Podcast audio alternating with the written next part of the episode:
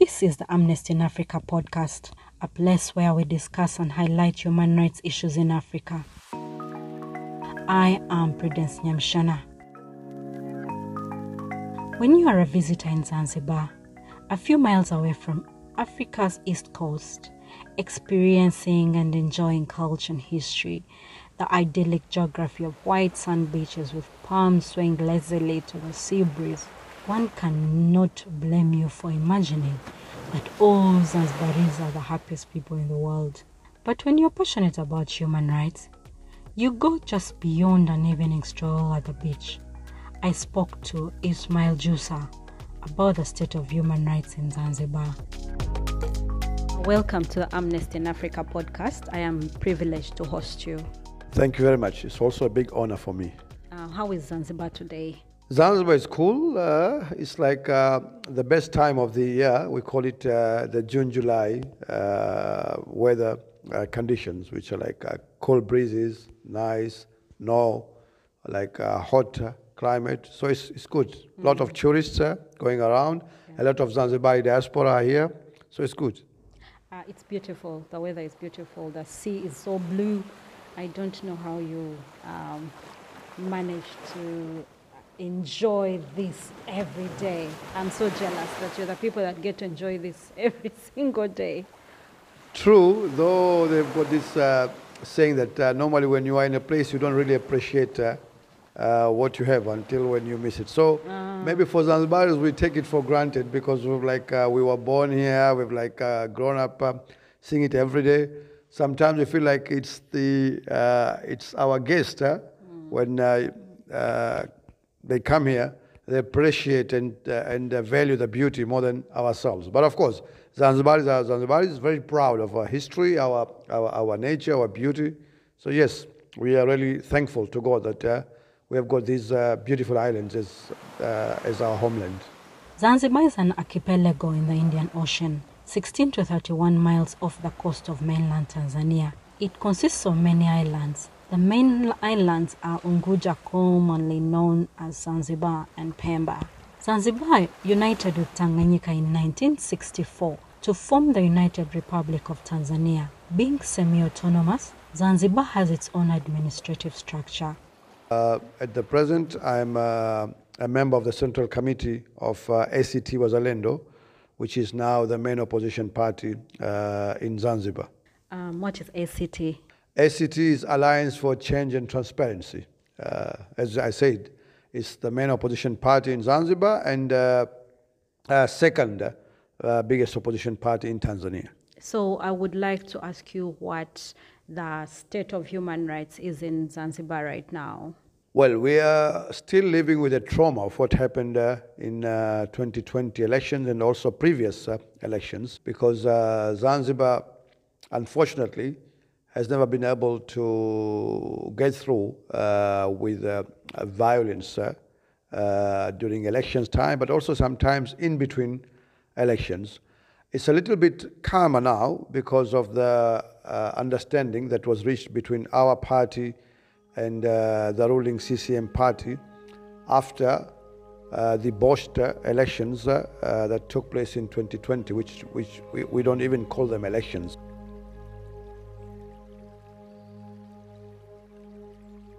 The ruling party Chama cha Mapinduzi has maintained a government within the Isles since independence and has never lost an election. The opposition has continually accused the government of cheating their way through elections, and almost every election has resulted in post election violence.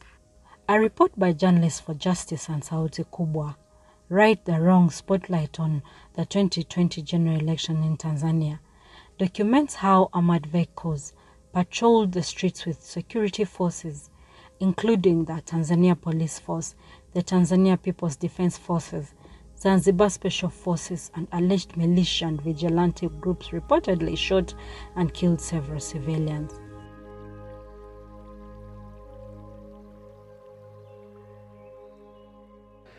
I was a candidate myself, and uh, uh, we, even the candidates were not allowed to witness the counting of the votes, let alone the tallying and the announcement of the results. Uh, it was just what the state decided would be the official results, were just given to the Electoral Commission and they announced. Uh, but uh, uh, we had no other way but uh, to agree to go back to the government of national unity, which was something that was agreed way back in 2009, and I'm happy and honored that I was party to that. And uh, the purpose of joining was like to try to influence the situation so that uh, things can be better. But we are still living with those scars, and uh, there are lots uh, that needs to be done. The, the, impunity is still there. No action has been taken against those people who are responsible for the killings of 21 people, 17 in Pemba and 4 in Unguja. Uh, no compensation has been given to the victims of uh, those serious human rights violation, including the killings, uh, uh, injuries, and the maiming of, uh, of people. So that's the situation. But at least there is kind of initial stages of a dialogue that is aimed at trying to rectify what took place in 2020 and before that? Um, you were one of the people that were victimized by security forces during elections. Would you like to tell us the story if it does not trigger um, any uh, bad memories or? Not at all. Uh, I think it needs to be told uh, so that uh, uh, those who are responsible uh, get to know what they did, but also to try to serve as a lesson not to repeat those things. Though I must admit that what happened to me maybe is nothing compared to those people who lost their lives. As I said uh, earlier, that 21 people got killed here, 17 in Pemba and 4 in the main island of Unguja. But what happened to uh, to me and, uh, and uh, my colleagues, including at that time our party leader, uh, the late Maalim Seif Sharif Hamad, who passed uh, uh, away last year, is that we were not satisfied with the way the so-called elections were conducted, and it was obvious the way the results were being announced that they were nowhere near the reality of what uh, uh, the voters had uh, decided at the ballot box. So we decided to stage a protest, a peaceful protest. Uh, and it was something that we announced earlier during the election campaign that uh, if we think and we see that uh, the results will be uh, not properly conducted, we will not agree with that. So we staged a peaceful protest. And when we were just at the initial stages of like uh, uh, moving from our party main offices in Stone Town in Zanzibar, to go to a place called Michenzani roundabout, where we asked our people to assemble. We were stopped by the police at uh, Mkunazini uh, traffic light uh, junction, uh, and then we were beaten there, though not heavily, uh, pushed into the uh, police cars and taken to Mwembe Madema police regional headquarters for urban west region, and it is there that uh, uh, I witnessed the nightmare because we were all beaten heavily, but I was almost uh, uh, handpicked to be given what they say like as a lesson so that we don't do what we were doing before, giving trouble to the government. So I was pushed from the car, which like a big lorry. I fell down. That caused the serious injuries on my leg.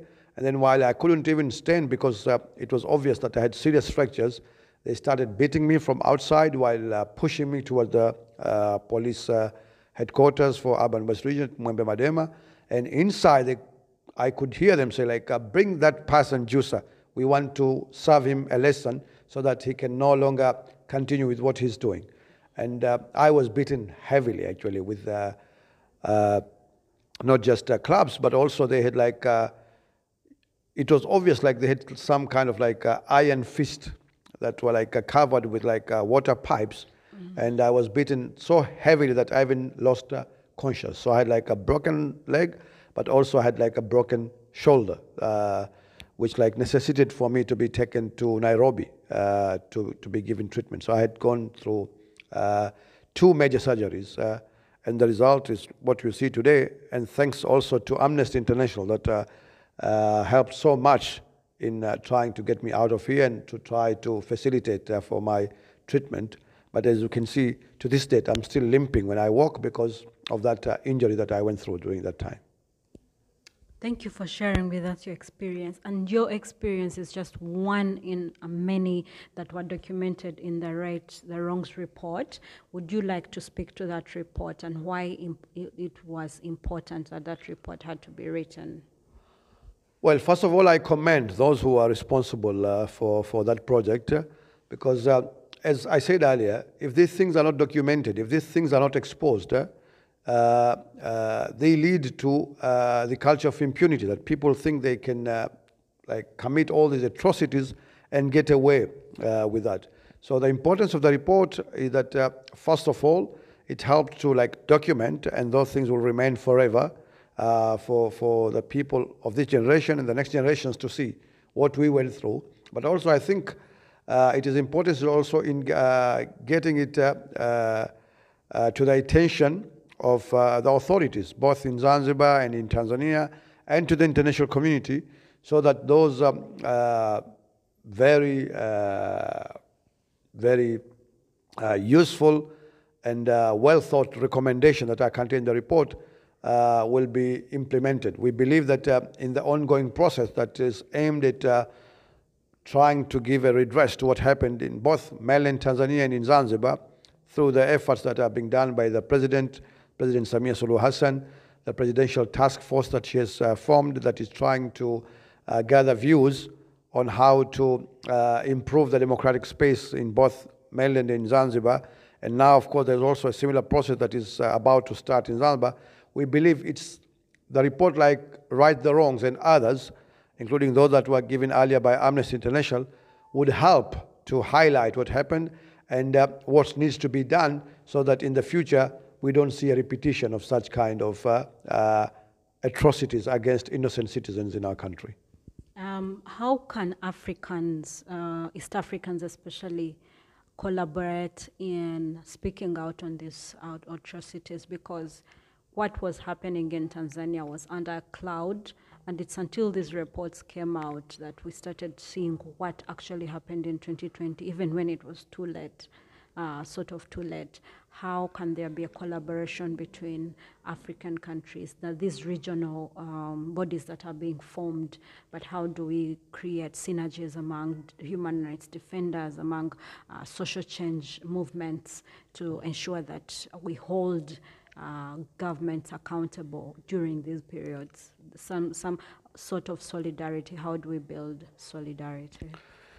I think uh, the last word that you used uh, is the key word, solidarity. Yes. Uh, it is when you go through these atrocities that uh, uh, you get to value the importance of people speaking out for you when you cannot speak for yourselves, or maybe you are in a condition that you cannot uh, get the, the, the access to organizations, to media, to be able to speak out. Some of us determined to like uh, speak out even when we were at the hospital beds here, uh, when things were really bad and uh, uh you could still be maybe further uh, victimized, but still uh, we spoke out with the media, including international media that were here. But it is important, as you said, I think it's, it's a, it has been a common factor in Africa to see that those people who are in power always collaborate with each other to try to support themselves and uh, to support each other and to try to sustain uh, and maintain the authoritarian and dictatorial regimes that uh, they uh, are like uh, presiding over. We have seen that actually, for example, in our own region here, the SADC region, the South Africa, South Africa Development Community, there are these so-called uh, liberation movements, the party that toppled colonialism, they think it is their God-given right to continue to rule even when they've lost uh, uh, the support of the, of the people. So when they are meeting, or for example at African Union level, at East African community, it is also equally important for those who are not in power, be it the political parties, the democratic forces, human rights organization, uh, human rights defenders, uh, groups like uh, what you mentioned earlier, Amnesty International, Human Rights Watch, uh, and other groups that are regional and, and, and, and local, media people, I think it is equally important for them to come together to do this kind of program. And I think if there's one good example is what happened in Tanzania in 2020, that uh, when the government didn't invite uh, international observers and or international monitors for the elections, it was East Africans who assembled a team based in Nairobi to watch it from afar, but still to continue to report on what was happening in Tanzania and later to produce a report. Equally for the uh, Right the Wrongs uh, uh, project, that uh, when maybe Tanzanian organization could not do it openly, uh, East African uh, brothers and sisters through the organization could come up together and initiate such a program. So I think it is important that this kind of initiative should continue and maybe we should work out means and ways to further maybe institutionalize it uh, and uh, formalize it so that actually it is known that uh, when one of our countries go through periods that are known uh, to be uh, associated with uh, human rights violations or like electoral malpractices, it is important that the neighbors come together and try to put a mechanism to monitor what is happening and to report so that the world know. And the last one, I think, is uh, to use a, a, mechanism like, for example, the uh, Geneva uh, United Nations Office for Human Rights uh, and those like uh, periodical uh, hearing of uh, uh, human rights violation or human rights report in a given country. It is important for these regional organizations to go there and uh, submit the reports, provide evidence, and serve as a witness to what happened in countries like not maybe at that time, maybe not capable to be able to do the same. What is the future of human rights in Zanzibar? What I, do you dream of? Yes, there's a future that you envision, but also what is your dream? What is your the ideal that you you want? Well, from the time I got associated with the pro democracy and human rights uh, movement uh, uh, in uh, late 1980s, before multi-party system was introduced here, and I was a student, my dream was to see a Zanzibar that is uh, democratic, uh, that respects human rights, that is uh, observing the rule of law, that will see like uh, citizens are free uh, to express their views because we are a republic, we are not a monarchy. And the republic is, is supposed to belong to the citizens. And our constitutions, both the Union and Zanzibar constitution, say so that the I mean, sovereignty belongs to the people, and those who are in positions of power are supposed to serve the people, not for them to be the masters of the, of the people.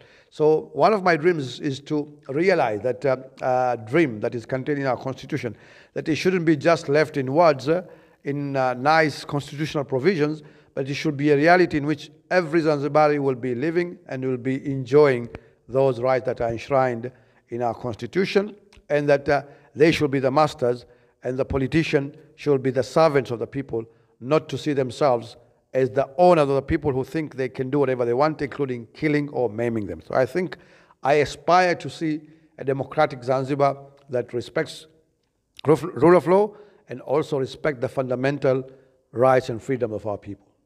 Any parting thoughts? Sorry? Any parting thoughts?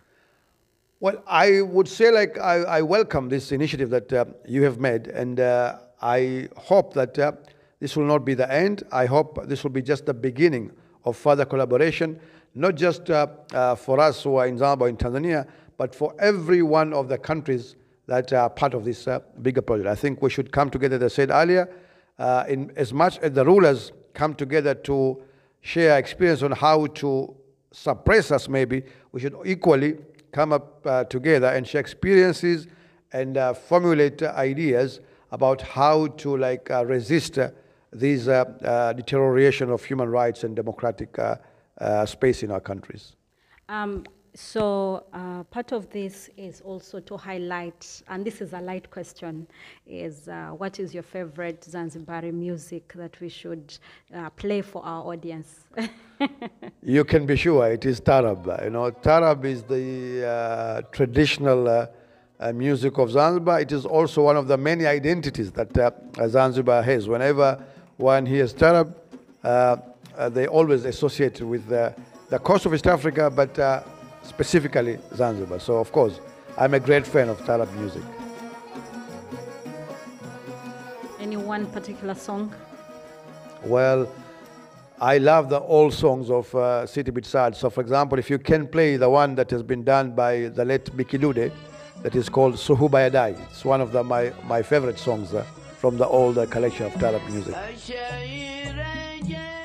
Well, Suhubayadai is uh, one of the, you know, Tarab is really made up of like love songs. Huh? Uh, that's the main uh, character of many of the Tarab songs. And uh, it's very refreshing. And when you are in a state of like uh, depression or you, when, when you go through stress, Tarab can be very refreshing. So even when I was recovering in Nairobi after my surgeries, uh, when I was at uh, Swiss Lenana Hotel in Nairobi, uh, every morning after giving shower, because I couldn't even take shower by, uh, by, myself. I had two friends who accompanied me there, and maybe I should mention them because they are so, uh, I cannot pay back uh, what they did to me. One is uh, Eddie Calypso, and another uh, is Suleiman Mauli. So after they like give me a shower, give me a breakfast, the first thing I'll do is like open this song, Suhu Bayadai by Bi Kidude, the famous Let Bi Kidude uh, and play it loudly, and I could uh, feel like uh, getting new energy uh, and maybe try to uh, pass through that stage that I went through with all that uh, nightmare that I saw through the beatings that were given to me on the 29th of October. And that is the power of music. Exactly. Thank you. Asante san. From Zanzibar, we fly back to the East African landlocked country of Uganda, where we shall speak to a human rights lawyer about the state of freedom of expression in Uganda. Rights groups and the international community are raising alarm over the human rights situation in Uganda, raising attention to what they call recurring credible accounts of arbitrary arrests. There is no humane way to rule people against their will. You have been listening to the Amnesty in Africa podcast. Please tell your friends about us. To learn more about the work of Amnesty, visit our website amnesty.org. This podcast is produced by Eric Mwinemugaju and edited by Sarah Kimani. I am Prudence Nyamshana. Bye for now.